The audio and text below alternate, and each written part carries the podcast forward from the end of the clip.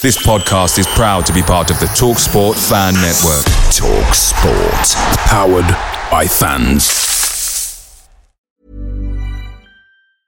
And there it is. That's as good as it gets on this stage. Nissan Townstar EV strikes again. It's an unstoppable van. Unstoppable. Look, Just fantastic. You can actually see the Pro Pilot technology in action. Effortless parallel parking. It moves with all the confidence that comes with a five-year warranty. And with a bench full of all-star van experts, there's real strength in depth here. That's all-star quality. Search Nissan Townstar EV and visit your local All-Star Van Centre to see for yourself. Terms and conditions apply. Five years or 100,000 miles, whichever comes first. ProPilot is an advanced driver assist technology. Driver's responsibility to stay alert, drive safely, and control vehicle at all times.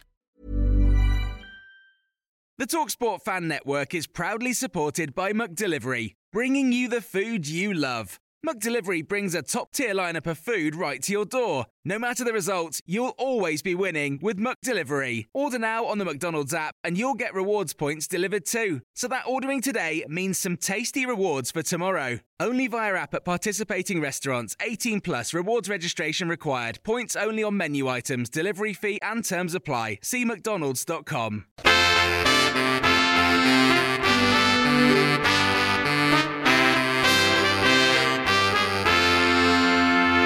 Welcome to the My Old Man Said podcast. I'm David Michael, the editor of myoldmansaid.com. Joining me for a casual chit chat through international break, Mr. Phil Shaw, Mr. Chris Bird. Welcome. Hello. Hello. How you doing? How has your international break been so far? Have you managed to avoid watching England? Yeah, I haven't, I haven't watched any Well of it actually. Well Uh, done. I lasted 50 minutes and then went for a strategic shower to waste some time. 50 Before minutes. gig. Jesus I don't. Christ. Hardcore. I didn't even I didn't even watch the whole of the first half, so it probably wasn't. I watched up to 15 minutes, but I missed most of the first half. So No, after we went to that England Hungary game, uh, was that was it for me. That was it. I've retired.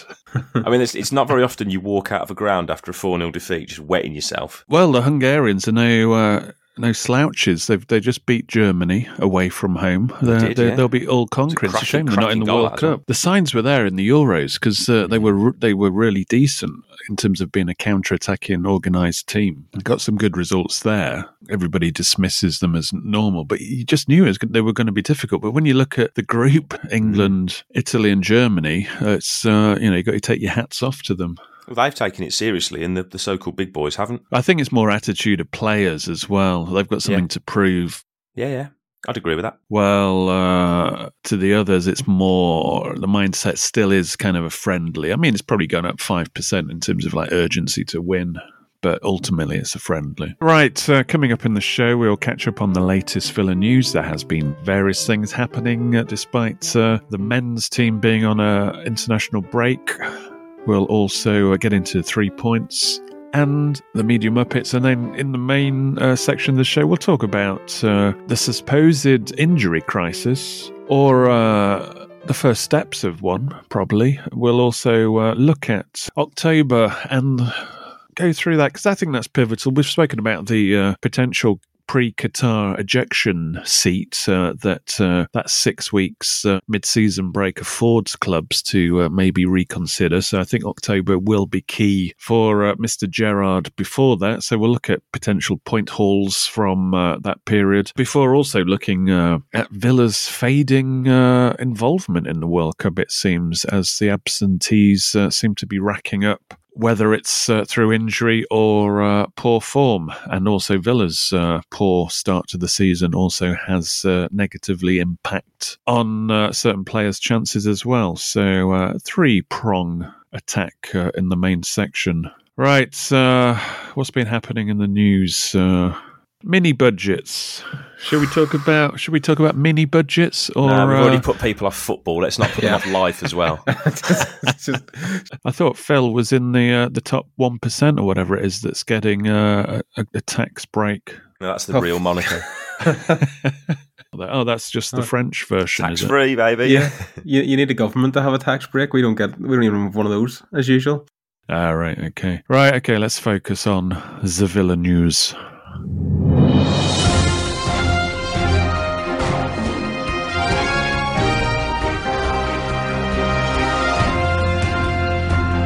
Former assistant manager Roy McLaren has uh, died. Uh, he, he, was residing in Australia. He's the former uh, assistant manager, where right hand man to both Ron Saunders and uh, Tony Barton uh, when we won the league in '81, followed by the uh, European Cup. So he was kind of like the glue in the background when uh, Villa transitioned from Saunders to uh, Barton in well w- within the middle of a, uh, successful European Cup run. I think it's the quarter final stage that uh, Saunders uh, walked out after uh, Villa were a bit shy in terms of being willing to increase his pay packet. McLaren left the club when Barton was sacked in '84 but uh, he lived to a, a ripe age of uh, 92 and finished his days in Australia. Meanwhile, Villa actually got a, a reasonably sizable allocation for uh, their uh, League Cup trip to Old Trafford on uh, the 10th of November. Seven and a half thousand. That's, that's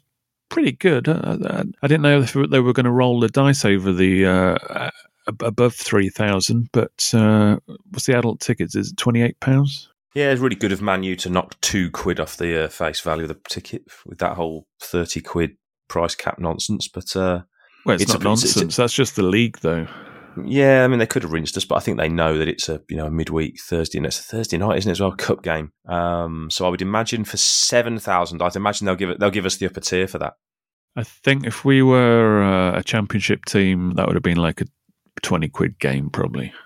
Possibly and with maybe they kind of know that with where United are at at the moment, where Villa are at, at the moment, both teams are likely to play reasonably strong sides. Yeah, I mean, both teams are. I think they're looking at the bigger picture, aren't they, of getting their acts together so that every mm. game is useful uh, in that respect. Meanwhile, the injuries, oh, they, it's. Uh, some of these players now, it's like you, you, feel a bit unlucky for them because there was the World Cup uh, uh on the horizon uh, Boubacar Kamara looks like he's certainly going to miss the World Cup uh, as he was just uh, breaking into the French team. Uh, a player that ha- had this international break to um, probably make a last uh, last claim on a spot in the in the squad. Lucas Digne, who actually wasn't selected uh, originally, got the call up after a player dropped out, and then picked up a stress fracture. I think it was ankle, wasn't it? While uh, in the first uh, few hours of training uh, for France. So uh, now he's out of this squad.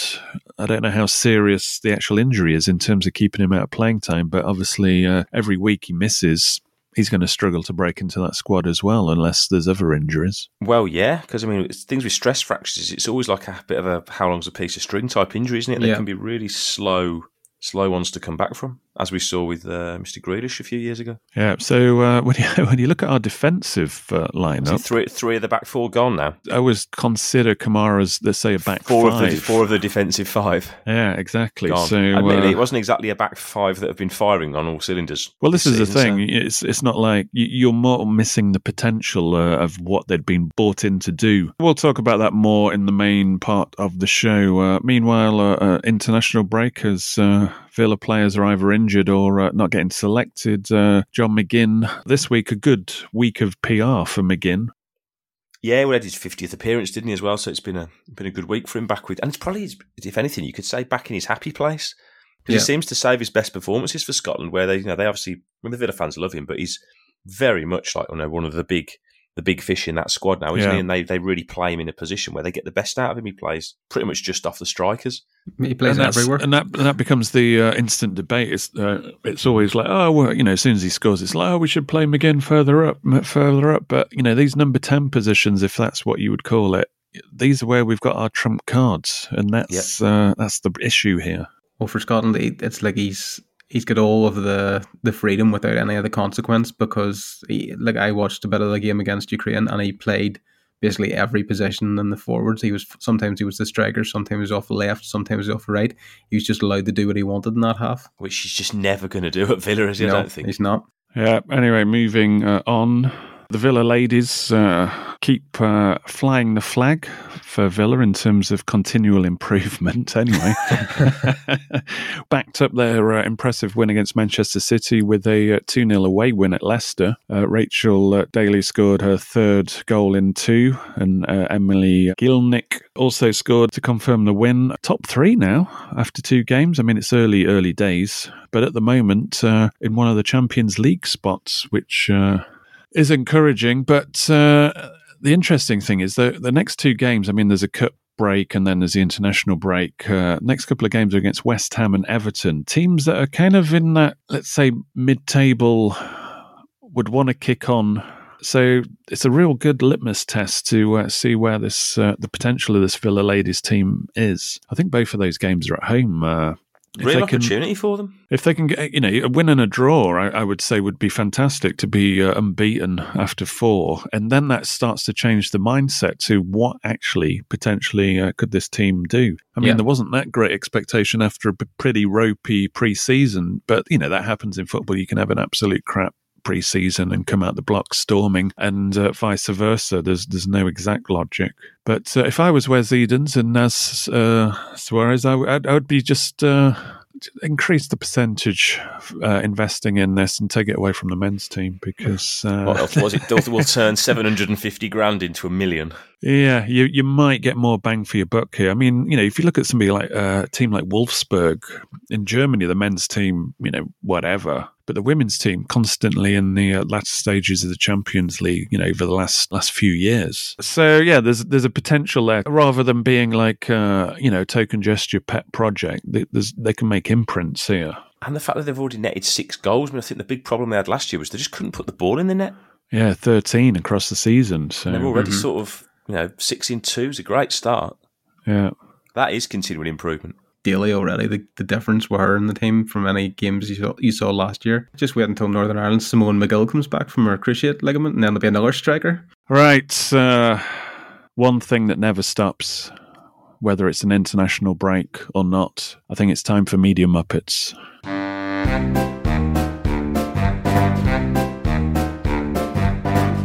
Right, Phil, what's in the trough? You foreshadowed it earlier. It's the, the England media circus that sprung up around Gareth Southgate and Harry Maguire. Uh, my favourite headline about this was from Charlotte Daly of the Daily Mail. Uh, the first part of the headline was enough for me. It just says Raphael Varane is ruining Gareth Southgate's World Cup plans. It's a bit strong. Um, Why is he? What is he doing? Spiking his tea or something? I have no idea. She goes. He's she's blaming the Manchester United centre back Varane for playing well, meaning the underperforming Harry Maguire is under too much pressure. Well, the cynic in me would say it's, it's more than a coincidence that Manchester United have gotten their act together since Maguire's been dropped. But what do I know? Um, but it's become a bigger problem now for Gareth Southgate, who made a rod for his own back in 2016 when he said he would never pick players in reputation. But he came in. Yeah, saying, he, he, and he's also. Uh, as well as saying that, he's also s- talked about. Uh, I mean, in he's talked about inform players, and that's why he's he's he made an excuse for you know not having Mings in the team. Yeah, I mean, his, his comments on Maguire have been they're enough to raise eyebrows to say the least. He goes, if we thought there were experienced players ready to step in and play at a level above him, that would be a different consideration. He then goes on to say he's our most dominant aerial centre back, and him and John are incredible with the ball. He goes, they're as good as any in the world football at doing that, you know, playing it out from the back of centre backs. And I, I was thinking to myself, I, I don't think of Harry Maguire and John Stones as the two best ball playing centre backs in the world. Well, John Stones is known John for it. That's why. He's a good, yeah, that's, that's why Stones Manchester City signed him. So he is well known for it. Yeah and you can see what way it's going to go whenever the World Cup starts proper because you have the battle lines have been drawn on either side of the press, like for and against Southgate. So you have Oliver Holt going. It's quite a trick Southgate's detractors are trying to pull off. He's got us to the semis and the finals um, without the caliber of player previous England managers have had, and we're supposed to believe he's underachieved. And then Henry Winter has just come back with Southgate's supporters defending their man by saying he's not got the players. Interestingly enough, none of the players he's rhymed off are centre backs. He's rhymed off Kane, Sterling, Foden, Rice, Bellingham. Bellingham, James, Saka, Grealish. And Alexander Arnold. I mean, I don't see any of them playing centre back. As me being a neutral, relative neutral in the England team, I I just think the the support that some of the players are getting now, you know, it was a pity that players like Gascoigne, Merson, and even sort of Grealish to an extent didn't get that support from the press that maybe Maguire has got that you know where where could they have ended up without being sort of like what do you hounded? mean? Well, Grealish has been supported to play all through that last Euros when uh, I couldn't understand why he The press deserved it worshipped after, him, didn't they? After being out for three months uh, and playing a couple of games at the end of the season for Villa. He, you know, if you restrict, uh, you want the fit players there and ready to rock and roll. I think Grealish probably got the appearances that the situation probably deserved coming off the bench, being an impact, and you know he was used Which he was. reasonably effectively as well, and he had some big moments. So at that situation, I think Southgate more than justified. But I mean, the team, I mean, it's, it's done reasonably well in terms of getting to semis and finals, and there's there's talent there, but I, I don't see Gerrards, I don't see Lampards and Beckhams and Scholes, Scholes. I don't see uh, Terry's, Campbells Ferdinand.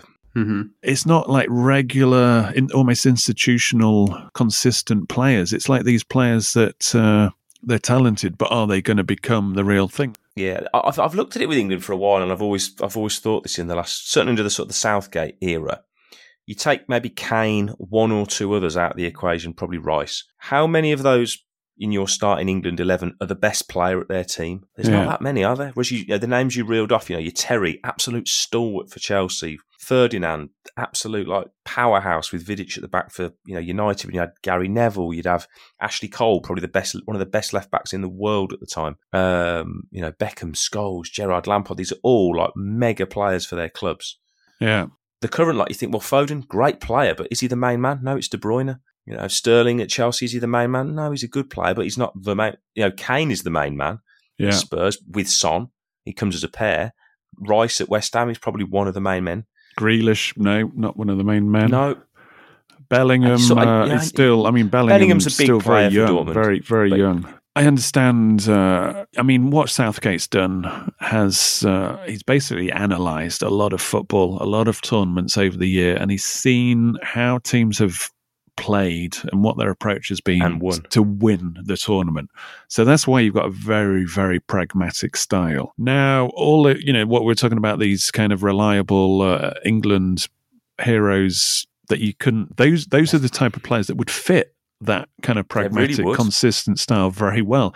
These players, you might as well throw caution to the wind and go Yeah. for it because their their attributes are, are speed, skill, and uh, it's dynamism across the Mm. field, exactly, isn't yeah. And if it doesn't They- work, I mean, they'll get beat by a, a very well organised and uh, let's say a team with talent playing a practical way. Yeah, they'll get hit on the break by a top side. They'll get but- beat by the best, but they can burn off a lot of teams, you know, on the way.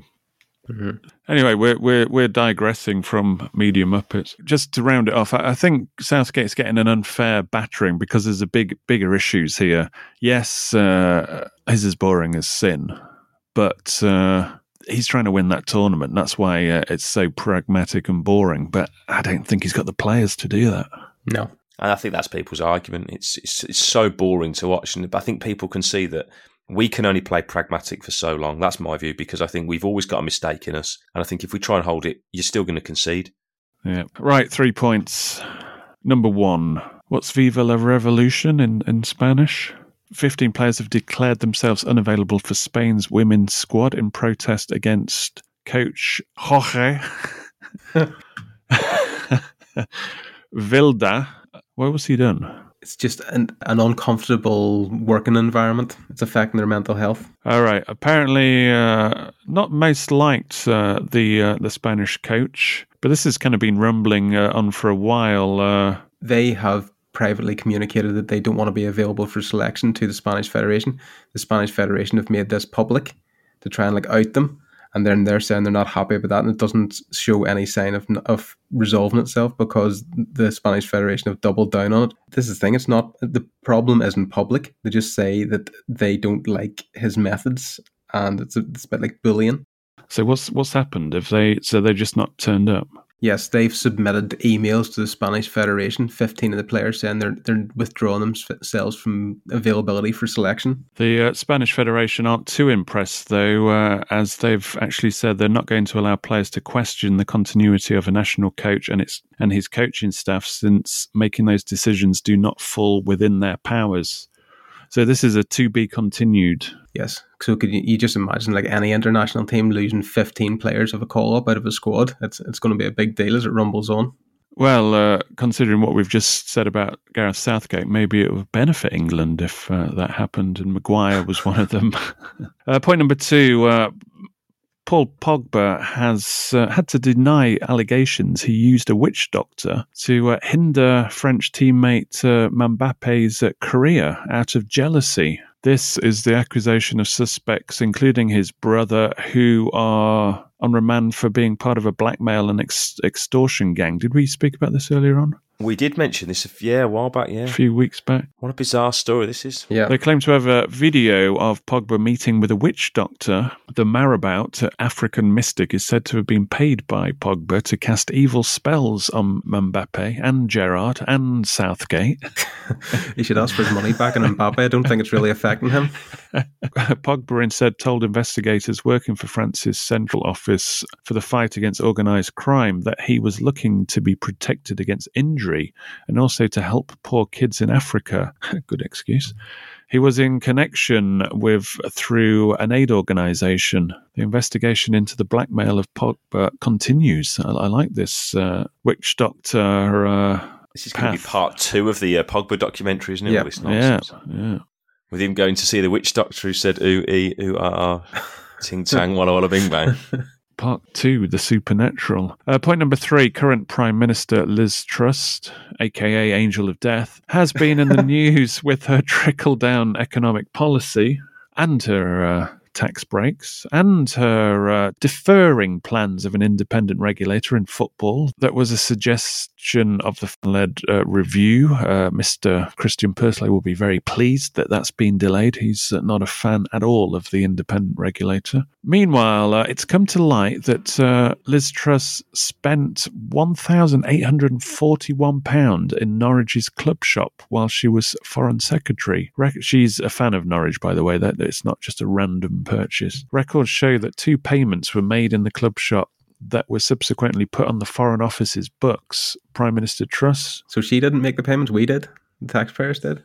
Prime Minister Truss was still in charge of the Foreign Office at the time the payments were made. On the 21st of October last year, £1,318 is believed to have been spent in the shop, while another £523 and 50 pence was spent in March this year. What do they sell in there? Like Oh, Norwich what? Gucci scarves or uh, Mustard.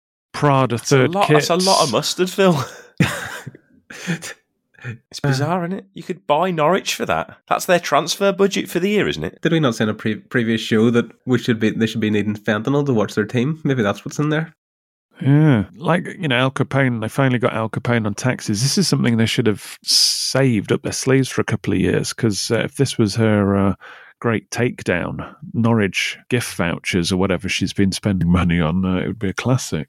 That's another one that needs further investigation. Uh, one of us is going to have to take a trip to Norwich and find out what they're selling in that shop. I'm going to be on their online uh, online store after we record this show. I mean, I mean to be fair, like five hundred and twenty three pound fifty would actually get you one match match fit Villa home kit. So Well, yeah, that, yeah, but I thought Norwich were they didn't rip off the fans like we do. Anyway, uh, moving on.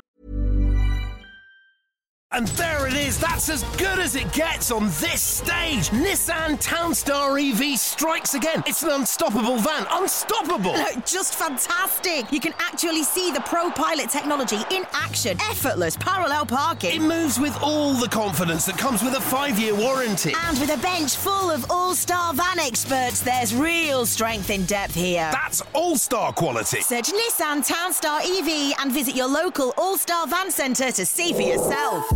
Terms and conditions apply. Five years or 100,000 miles, whichever comes first. ProPilot is an advanced driver assist technology. Driver's responsibility to stay alert, drive safely, and control vehicle at all times. When you're ready to pop the question, the last thing you want to do is second guess the ring. At Bluenile.com, you can design a one of a kind ring with the ease and convenience of shopping online. Choose your diamond and setting. When you find the one, you'll get it delivered right to your door. Go to Bluenile.com and use promo code LISTEN to get $50 off your purchase of $500 or more. That's code LISTEN at Bluenile.com for $50 off your purchase. Bluenile.com code LISTEN. Picture the scene. All of your mates around, you've got your McNugget share boxes ready to go. Partner this with your team playing champagne football. Perfect. Order McDelivery now on the McDonald's app. There's nothing quite like a McDelivery. At participating restaurants, 18 plus serving times, delivery fee, and terms apply. See McDonald's.com.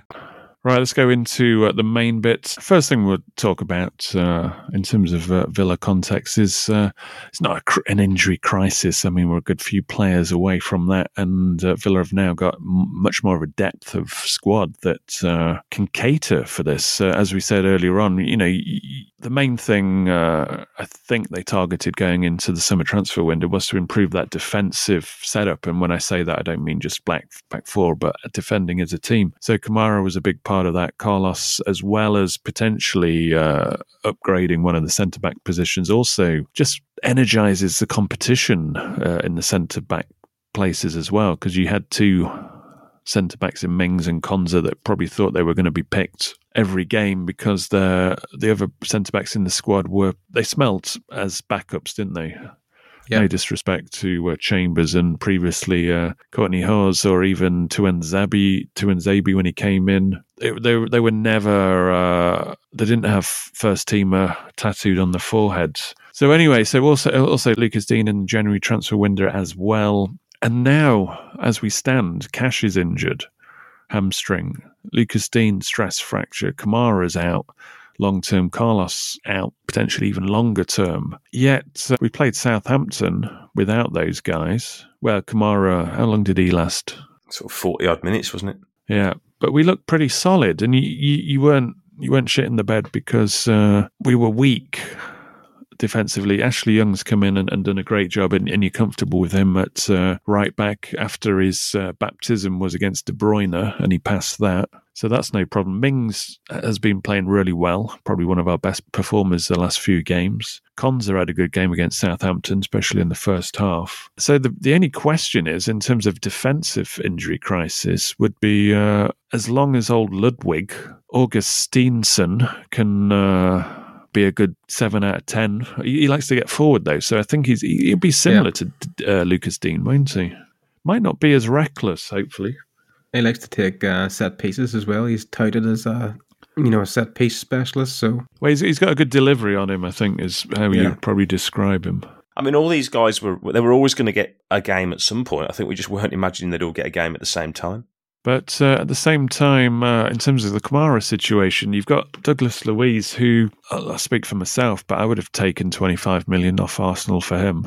Yep. Without even thinking about it. But if Luiz is fully focused and let's say he, he has a good season, then it's uh, it actually, it's actually worked out pretty well to keep him because Villa, you know, precarious situation still. And if you're suddenly getting injuries on top of poor results, then uh, overall, you know, the, the bigger picture, the mentality, confidence shoots through. You, you're very quickly in a relegation fight because uh, this, you know, this isn't for chumps, the Premier League. And so uh, the fact that he's he's still around is probably a, a benefit. And 20 million, that, that's what we've uh, given up.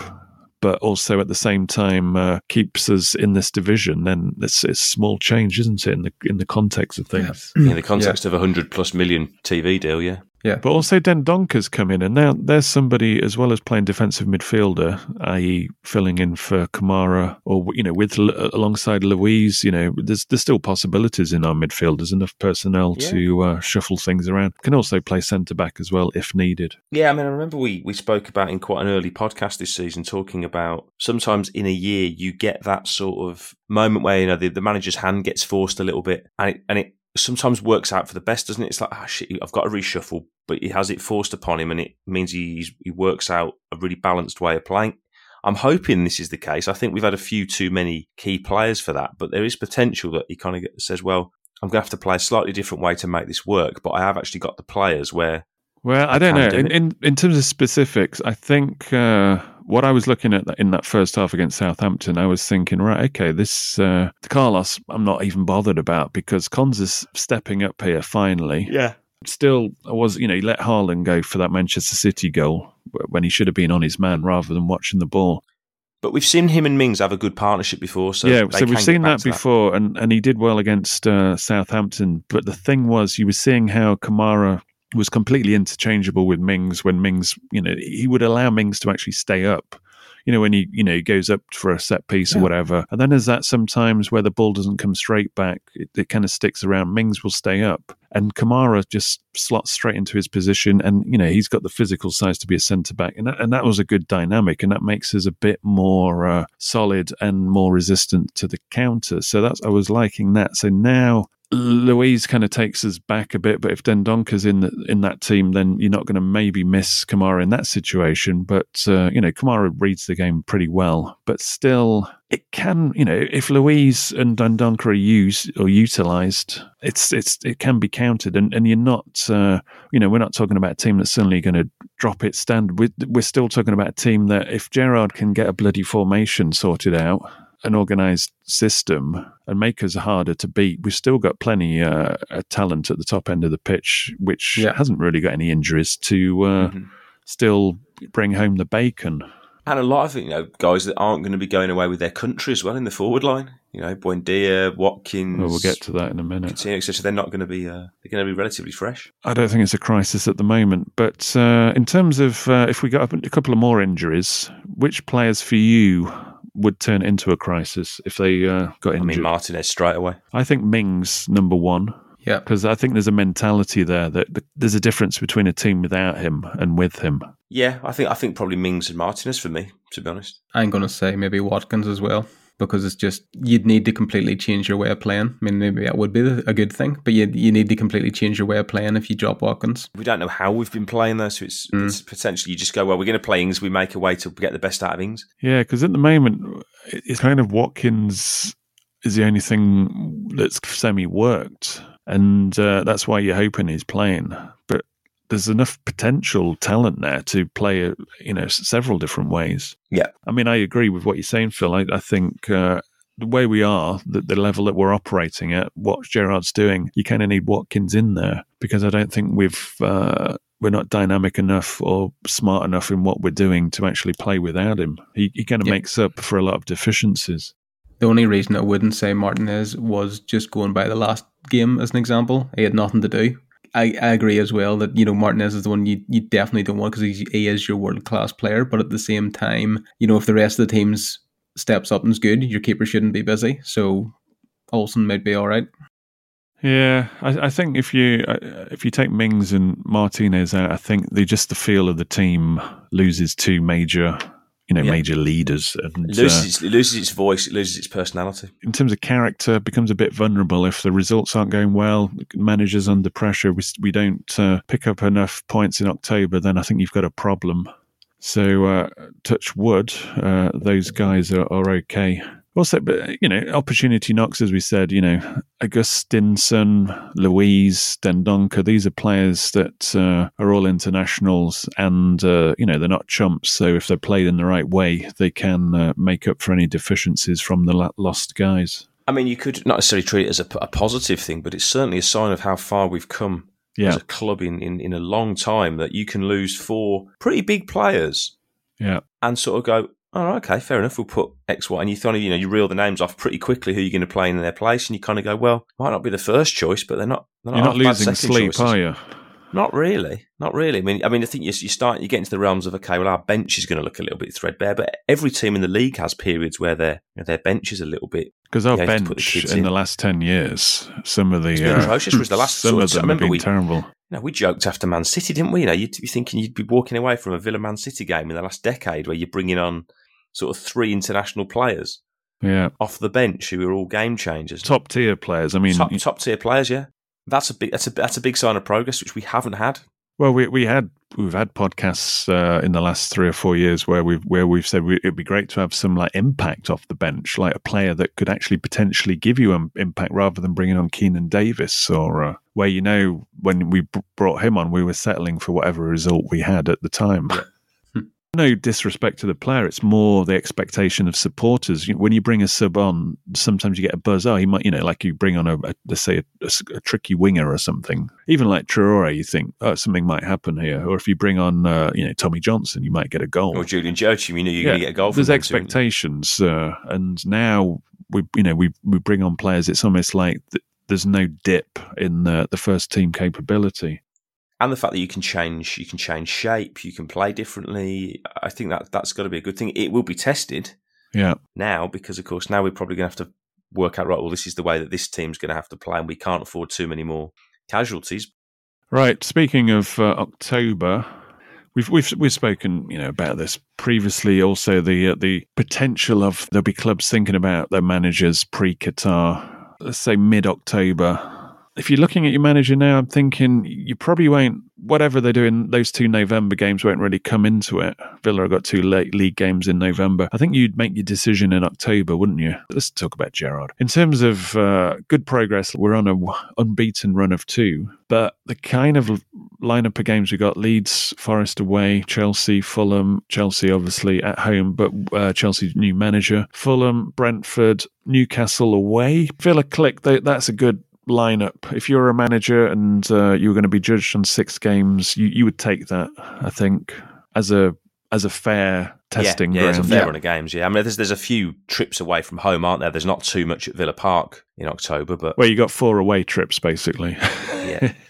but maybe that might suit Villa, to be honest, not having to sort of take the game to teams and having the pressure of entertaining the expectant Villa Park masses and all that.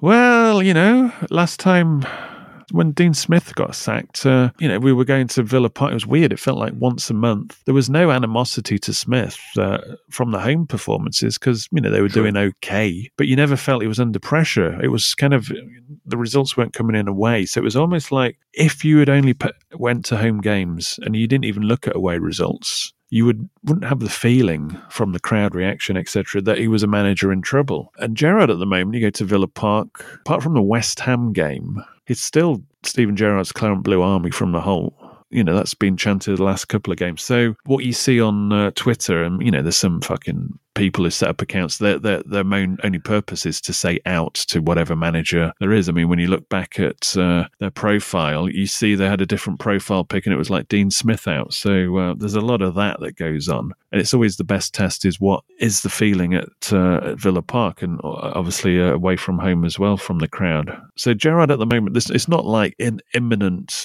guillotine at all. That is uh, a prism of uh, the internet. But at the same time, the results don't lie. And hopefully, uh, it's all about these next six games in terms of continuing uh, the potential turnaround. I mean, two decent results. I think uh, the City result is and performance was uh, a real thumbs up in terms of, oh, actually, we can do something. We can get out of this. And just the way we beat Southampton pretty comfortably without actually playing astonishingly well, apart from you know defensively, points you in the right direction because uh, you don't get out of real bad periods by suddenly beating teams three or four nil and uh, you know playing fancy stuff. You you, you turn grind. the ship around yeah. by getting organised, defensively sound, and grinding it, and that's how Gregory used to do that that's how you turn things around. I mean, people, uh, judging by some social media, don't seem to uh, appreciate that fact. So I think the grind started, and you know, Gerrard's very conscious of the situation. So these six games, I think, is uh, where it's at, and it can go ultimately, it can go wrong very quickly if you don't, if you get beat, if you get beat by Leeds and Forest it's uh, the, the inferno is on basically. Yeah, it's a very interesting six games. I mean, like you said, you would definitely take these as a manager,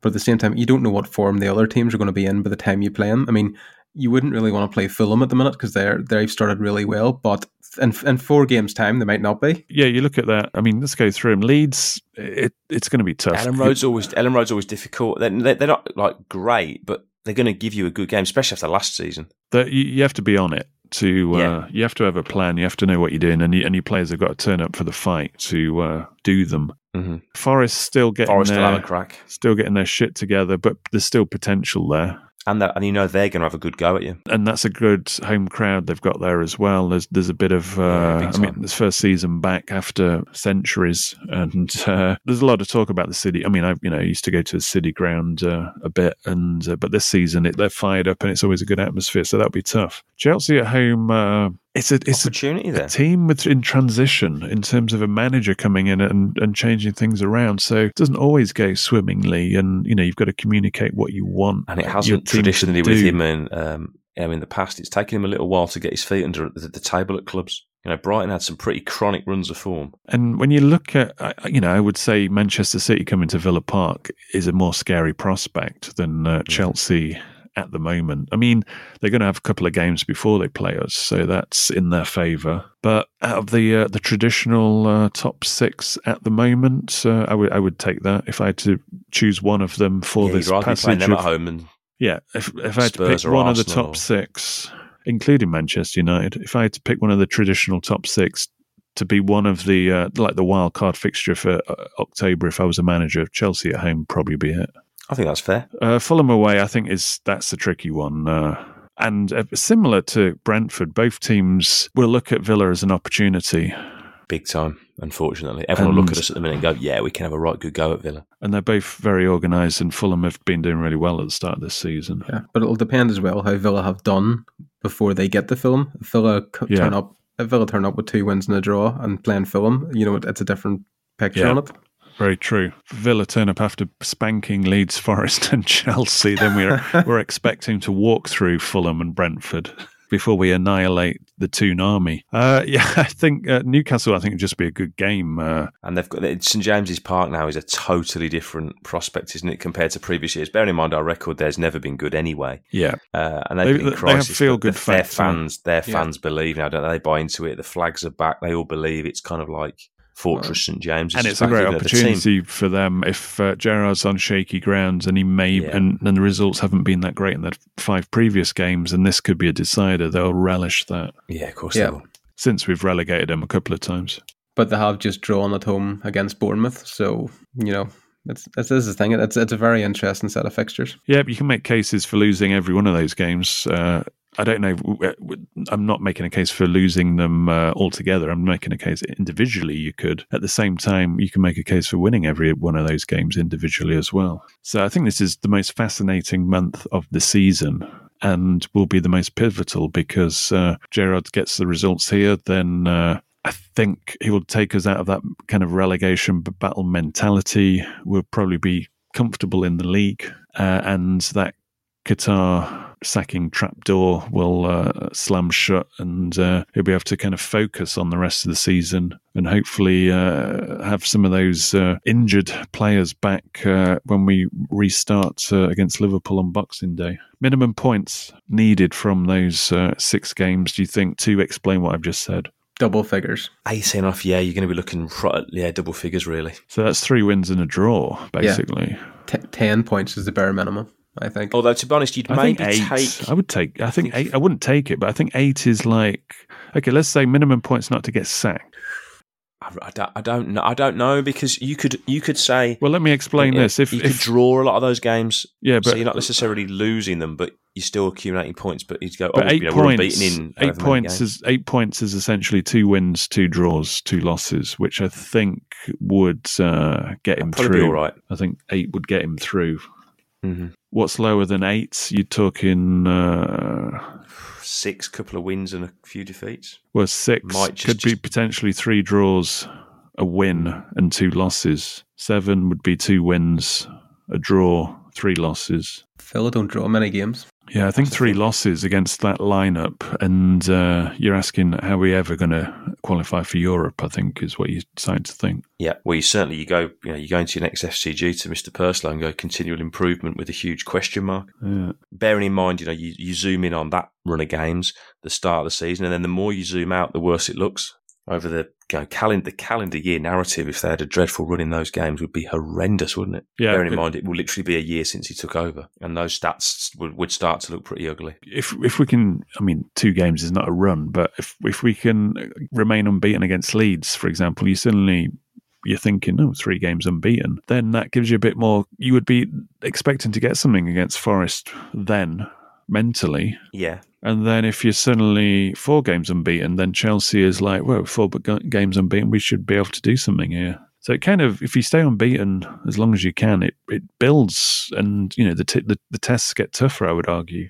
And that's what Greg Gregory used to do. That didn't he? He'd have, you know, they'd have runs of like long unbeaten runs, but lots of draws in there. But they were just really solid. Yeah, I, th- I think they have to do well in the first three games because if you look at the difference in days, there's eight days between Leeds and Forest, and another six days between Forest and Chelsea. The the final three games come up pretty fast. There's three games in nine days. Yeah. So yeah. uh, you don't want a too long, sort of like a bad result, too long to fester. If you if you get a decent On the, result on in Leeds flip and side, Forest, you, uh, you, don't, you don't want too long on the training ground, as we said before. yeah. Anyway, so uh, so what what are we saying? I'm saying eight points minimum. I'm, Uh, I'm still saying double figures. yeah, I want ten. so what is double figures? Is it ten, Yeah. or are you going for eighteen? Ten, and I'll be happy enough. so what's ten? Three wins, a draw, and a, two Yeah. losses. Yeah, Right, let's uh, end. We, we started talking uh, international football. Uh, I was thinking about all these signings that we've made over the last couple of seasons. Uh, I was thinking, oh, this is going to be a great World Cup. Uh, well, it's not. Lots of issues around this, but in terms of Villa representation. But then you, as it's drawn closer, and now we're, you know, we're literally a month or so away, and all these injuries started popping up you know, just sat down now and trying to work out who's actually going to be at the World Cup. I mean, in, in terms of injuries, Carlos would probably have been in the Brazilian squad. He's not going to He's be not there. tended to be, though, has he? No, that's what I'm saying. But if he had a good time with Villa, he'd probably Yeah, probably. because it's Premier League. You know, it's Mhm. uh, that hype. He might have. He would have probably been in it. So he's off the record. Luiz is touch and go. He would probably not. he would need to play games for Villa Yeah. And uh, obviously impress, unless they, they, they need somebody to score directly from corners. Kamara, he was he would have been in the French squad. He'd just broken through. Digne would have been in the squad, although he just lost his place, but you'd like Yeah. to think he would have been involved. Well, put it this way, he's just lessened his chances. Uh, having got in the squad to break in there, back in, uh, he's out. Um, Coutinho's going to have to get his form back for Brazil. He's obviously not in the squad at the minute. Yeah, I mean, you'd have to have a decent, you know, reasonably, should we say, reasonably decent time because he was actually, you know, he's he's not guaranteed starter at Villa. No. Watkins, I think he's missed the boat because do, uh, this is the last international window. He's not. He needs goals just to get the headlines, really. Yeah.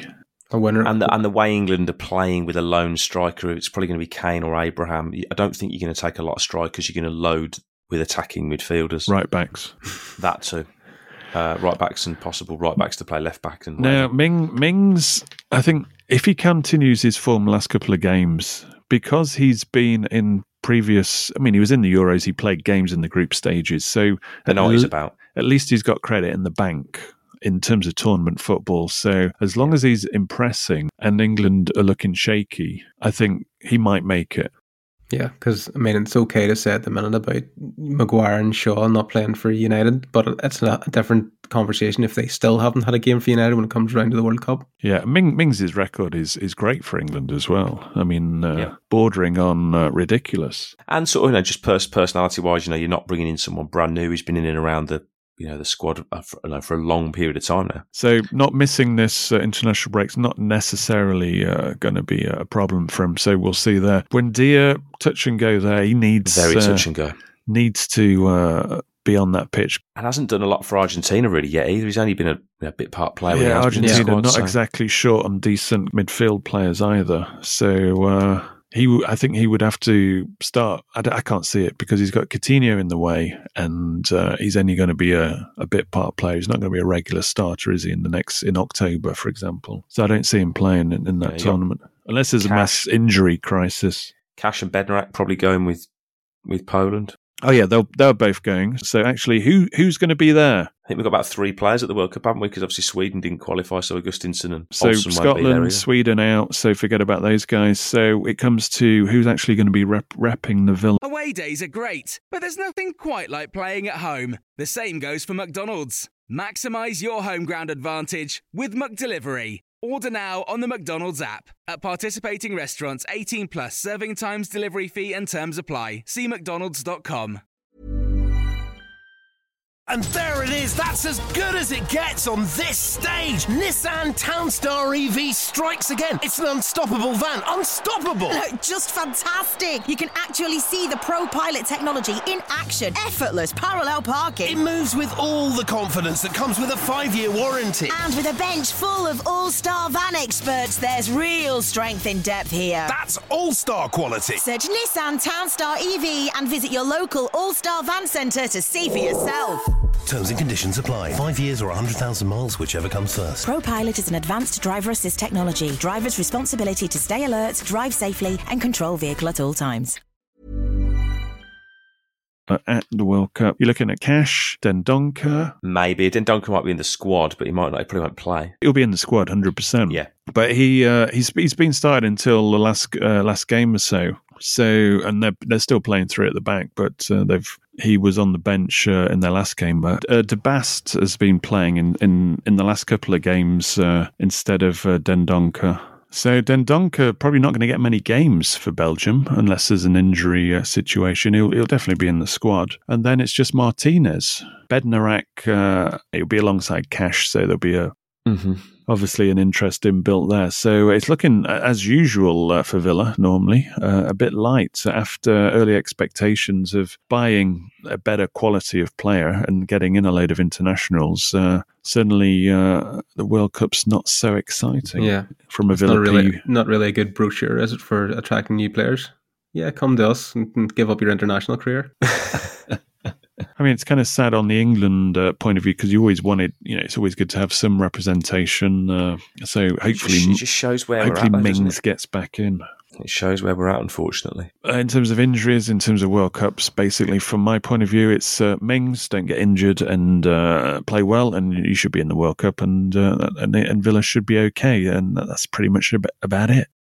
Yeah, just buckle, buckle up for October. Which will be next week, so uh, get ready for that. The uh, something for the weekend episode will be covering the Leeds game, which uh, will be on the Sunday. Uh, looking forward to that. Well, that'll be a proper feisty affair. Uh, don't forget to uh, follow us on uh, social media on My Old Man Said at My Old Man Said on whatever social media app you use the most. Uh, do follow us on Instagram just for the stories. Instagram stories are always fun. So uh, Yeah, thanks for the plugs this week, David. that's all right. Anything to uh, Boost those Spotify plays. exactly. Oh, and don't forget, uh, my old man said members uh, double header of uh, Match Club. Match Club Live uh, for the Leeds and Forest games. So uh, join us there. Right. Until next time, it's goodbye from me and it's goodbye from them. Goodbye. Goodbye.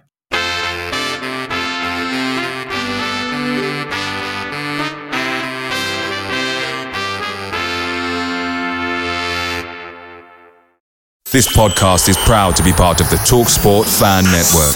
Talk Sport. Powered by fans.